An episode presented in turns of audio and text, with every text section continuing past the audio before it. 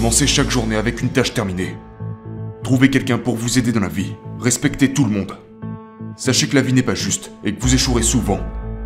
Mais si vous prenez des risques, si vous redoublez d'efforts lorsque les temps deviennent difficiles, faites face aux intimidateurs, soutenez les opprimés et n'abandonnez absolument jamais.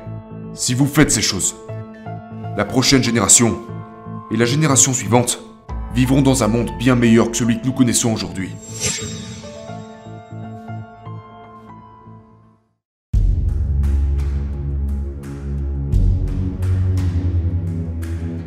Le slogan de cette université est Ce qui commence ici change le monde. Je dois vous l'avouer, je l'aime plutôt bien. Ce qui commence ici change le monde. Ce soir, il y a presque 8000 élèves. Il y a en fait plus de 8000 élèves qui sont diplômés de l'Université du Texas. Donc, ce grand idéal de rigourosité analytique, ask.com, affirme que l'Américain moyen rencontrera 10 000 personnes au cours de sa vie. 10 000 personnes, ça fait beaucoup de gens.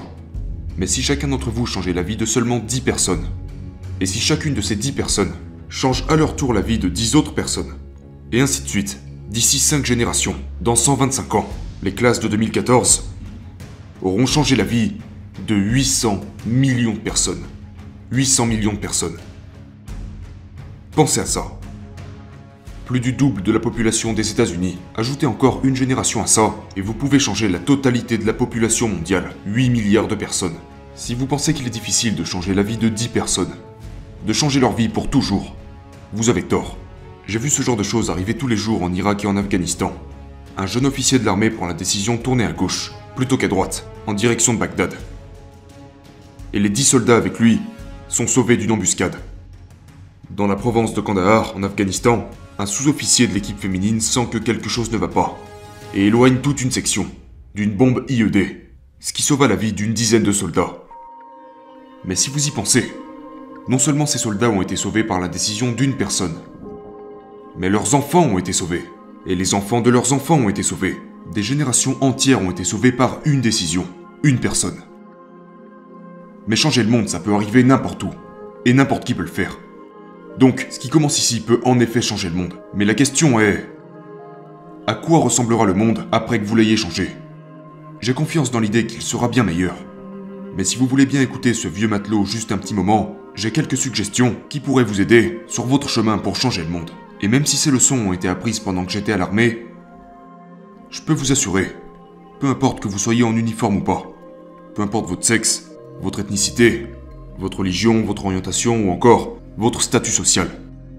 Nos difficultés dans ce monde sont similaires, et les leçons pour surmonter les difficultés, pour aller de l'avant, se changer soi-même et changer le monde autour de nous, s'appliquent à valeur égale pour tout le monde. J'ai été un évicile pendant 36 ans, mais tout a commencé quand j'ai quitté l'université du Texas pour m'inscrire au cours de base des Navy à Colorado en Californie. Les cours de base Navy c'est 6 mois de longues courses douloureuses dans le sable fin des nages de minuit dans l'eau glacée de San Diego, des courses d'obstacles, des entraînements de calisthenics interminables, plusieurs jours de suite sans sommeil, et tout ça en ayant toujours froid et en étant toujours mouillé et misérable. C'est six mois à être constamment harcelé par des guerriers entraînés qui cherchent à trouver les faibles d'esprit et de corps afin de les éliminer et les empêcher de devenir des néviciles. Mais ces entraînements avaient aussi pour but de chercher qui pouvait diriger dans des environnements de stress constant, de chaos, d'échecs et de moments difficiles. Pour moi, l'entraînement de base Navy a été un challenge d'une vie entière, groupé sur 6 mois. Donc voici les 10 leçons que j'ai apprises de la formation Navy qui, je l'espère, vous seront utiles à mesure que vous avancerez dans la vie.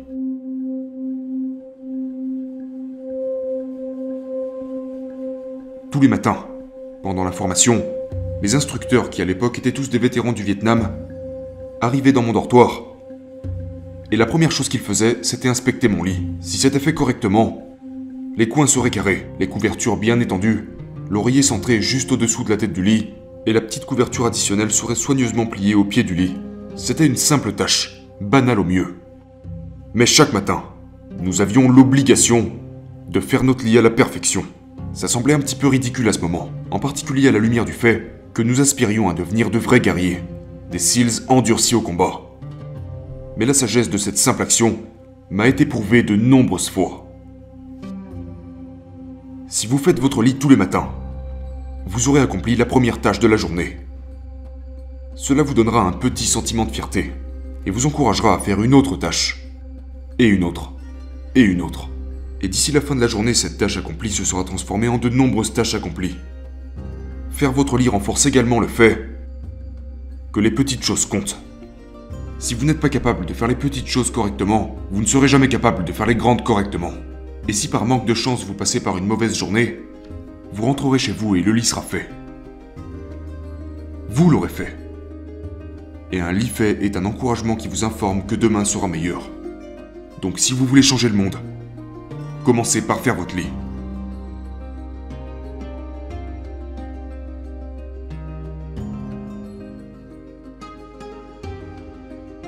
Pendant la formation des missiles, les élèves sont tous divisés en plusieurs équipages. Chaque équipage contient 7 élèves, 3 de chaque côté d'un petit bateau pneumatique et un barreur pour guider le canot. Tous les jours, les équipages se forment sur la plage et reçoivent l'instruction d'aller à la zone de vagues, qui se trouve à plusieurs kilomètres sur la rive. En hiver, les vagues de San Diego peuvent atteindre 2 à 3 mètres de haut, et c'est extrêmement difficile de pagayer à travers les vagues plongeantes, à part si tout le monde pagaie. Chaque pagaie doit être synchronisé avec le compteur du barreur. Tout le monde doit exercer le même effort, ou sinon le bateau tournera et sera rejeté sans ménagement sur la plage. Pour que le bateau atteigne sa destination, tout le monde doit ramer. Vous ne pouvez pas changer le monde seul vous aurez besoin d'aide. Et pour réellement arriver de votre point de départ à votre destination, vous aurez besoin de vos amis, collègues, la bonne volonté d'étrangers et d'un bon barreur pour vous guider. Si vous voulez changer le monde, trouvez quelqu'un pour vous aider à ramer.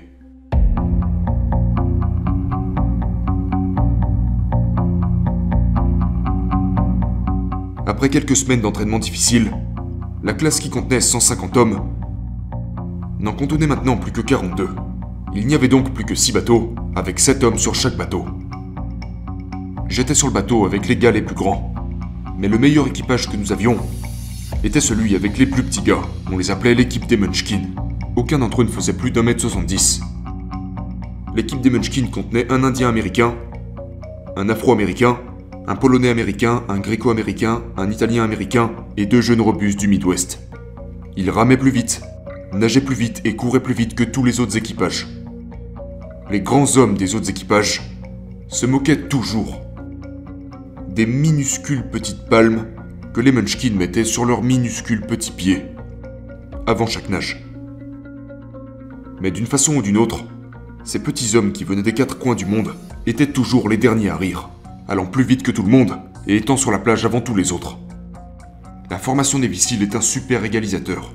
Rien ne compte à part votre volonté à réussir. Pas votre couleur, pas votre ethnicité, pas votre éducation, et encore moins votre statut social.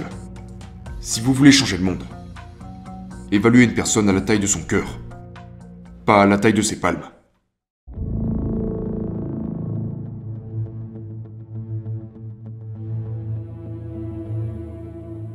Plusieurs fois par semaine, les instructeurs alignaient les classes et faisaient une inspection des uniformes.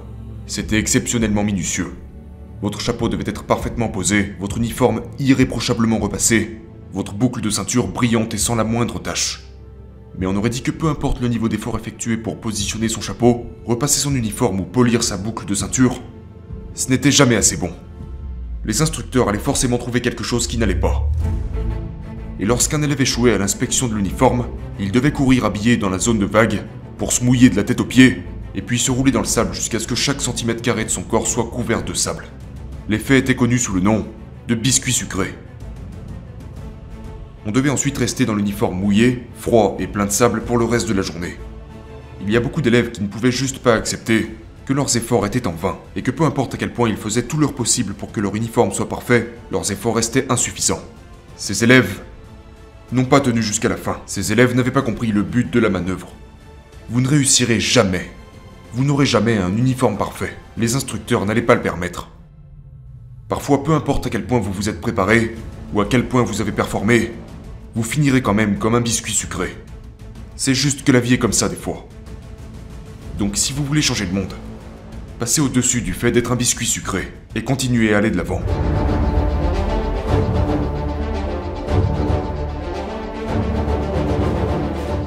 Tous les jours pendant la formation, vous êtes testé par de nombreux défis physiques, de longues courses, de la nage, des courses d'obstacles, des heures de calisthenics, des choses faites pour tester votre mental. Tous les événements avaient des standards de temps qui devaient être atteints. Et si vous échouez par rapport à un seul de ces standards, votre nom était ajouté à une liste. Et à la fin de la journée, ceux qui étaient sur la liste étaient invités au cirque. Le cirque, ça voulait dire deux heures additionnelles de calisthenics, créées pour vous détruire, pour vous forcer à abandonner. Personne ne voulait aller au cirque. Aller au cirque, ça voulait dire que vous n'avez pas été à la hauteur. Le cirque voulait dire plus de fatigue. Et plus de fatigue voulait dire que le jour suivant allait être plus difficile. Et ça augmentait les probabilités de devoir retourner au cirque. Mais pendant une période, durant la formation des vissiles, tout le monde, tout le monde est passé par le cirque. Mais une chose intéressante est arrivée à ceux qui étaient constamment sur la liste. Au fil du temps, ces élèves qui faisaient deux heures de plus de calisthenics devenaient plus forts. Et plus forts. La souffrance du cirque développait leur force intérieure et leur résilience physique. La vie est pleine de cirque. Vous échouerez. Vous échouerez même souvent. Et ça sera douloureux. Ça sera décourageant. Parfois, ça vous testera au plus profond de vous-même. Mais si vous voulez changer le monde, n'ayez pas peur du cirque.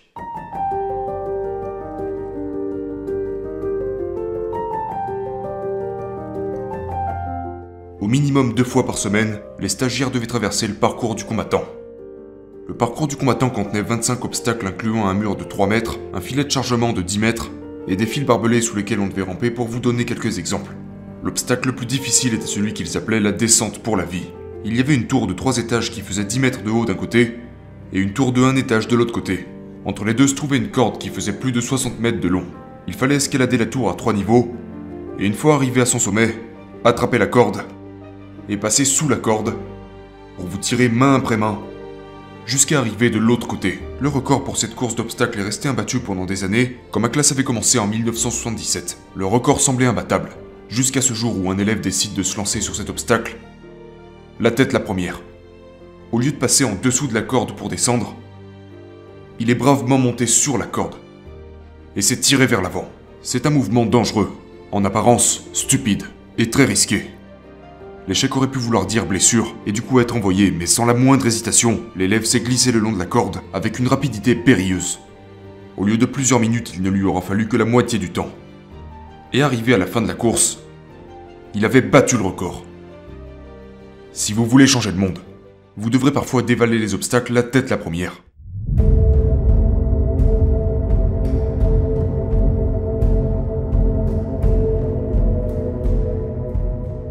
Durant la phase de formation à la guerre terrestre, les élèves sont envoyés sur l'île de Saclamente, qui se trouve au large des côtes de San Diego. Il s'avère que Saclamente est un des endroits où les grands requins blancs se reproduisent. Pour passer la formation des missiles, il y a de longues nages à accomplir. L'une d'entre elles est la nage de minuit. Avant la nage, les instructeurs briefent joyeusement les élèves sur toutes les espèces de requins qui vivent dans les eaux de Saclamente. Mais ils vous assurent cependant qu'aucun élève n'a jamais été mangé par un requin. Du moins pas à ce qu'ils s'en souviennent. Mais on vous apprend également que si un requin commence à vous encercler, il faut défendre votre territoire. Ne fuyez pas. N'agissez pas comme si vous aviez peur. Et si le requin veut un petit snack de minuit et nage contre vous, alors rassemblez toutes vos forces et frappez-le au museau. Alors il se retournera et nagera dans la direction opposée. Il y a beaucoup de requins dans le monde. Et si vous espérez finir votre nage, il faudra faire avec. Donc si vous voulez changer le monde, ne fuyez pas les requins.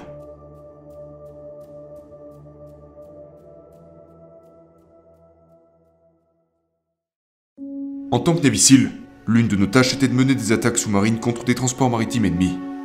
Nous avions énormément pratiqué cette stratégie pendant l'entraînement. La mission d'attaque de transport maritime consiste à envoyer deux plongeurs naviciles à l'extérieur d'un port ennemi et qui doivent ensuite nager plus de 3 km sous l'eau avec rien d'autre qu'une jauge de profondeur et une boussole pour atteindre la cible. Pendant toute la nage, bien en dessous de la surface, il y a un peu de lumière qui passe à travers l'eau. Il est réconfortant de savoir qu'il y a quelque chose au-dessus de vous. Mais plus vous vous rapprochez du navire, plus la lumière s'atténue. La structure métallique du navire bloque le clair de lune et bloque les lumières environnantes. Ça bloque toutes les lumières ambiantes. Pour réussir votre mission, vous devez nager en dessous du navire pour trouver la quille, la ligne centrale, au niveau le plus profond du bateau. C'est l'objectif. Mais la quille est aussi la partie la plus sombre du bateau, où vous ne pouvez même plus voir vos mains en face de votre visage, où le bruit de la machinerie du bateau vous assourdit, et où il devient facile d'être désorienté. Et vous pouvez échouer.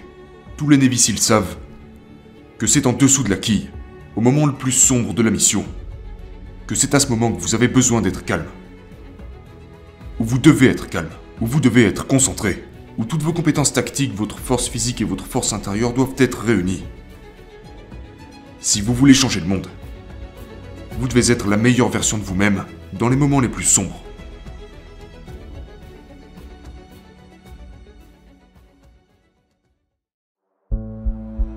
La neuvième semaine d'entraînement est appelée la semaine de l'enfer.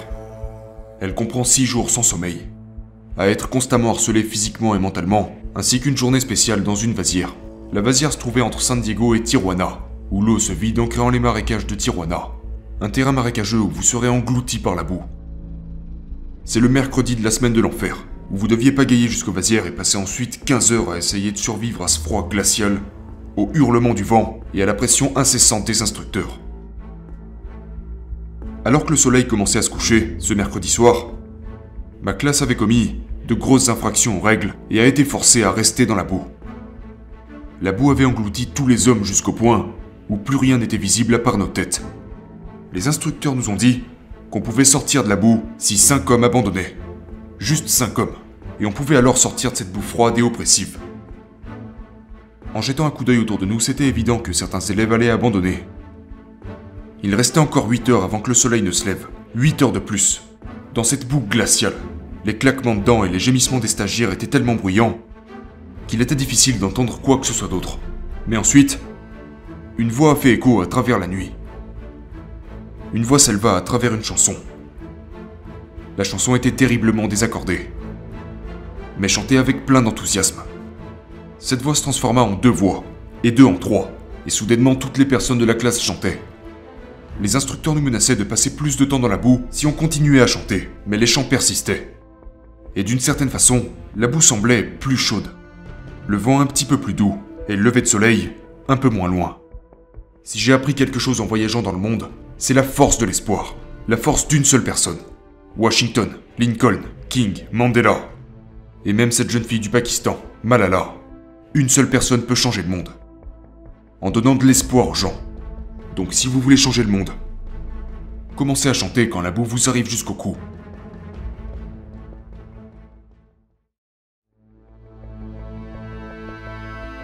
Pour finir, pendant la formation des vissiles, il y avait une cloche. Une cloche en laiton qui pendait au centre de l'enceinte pour que tous les élèves puissent la voir. Tout ce que vous aviez à faire pour abandonner, c'était sonner la cloche. Sonnez la cloche, et vous n'aurez plus à vous lever à 5 heures du matin. Sonnez la cloche, et vous n'aurez plus à nager dans ces eaux glaciales. Sonnez la cloche, et vous n'aurez plus à faire ces parcours d'obstacles, ces entraînements physiques, et vous n'aurez plus à endurer la rigueur de cette formation. Tout ce que vous avez à faire, c'est sonner la cloche pour sortir. Si vous voulez changer le monde, ne sonnez jamais, jamais la cloche.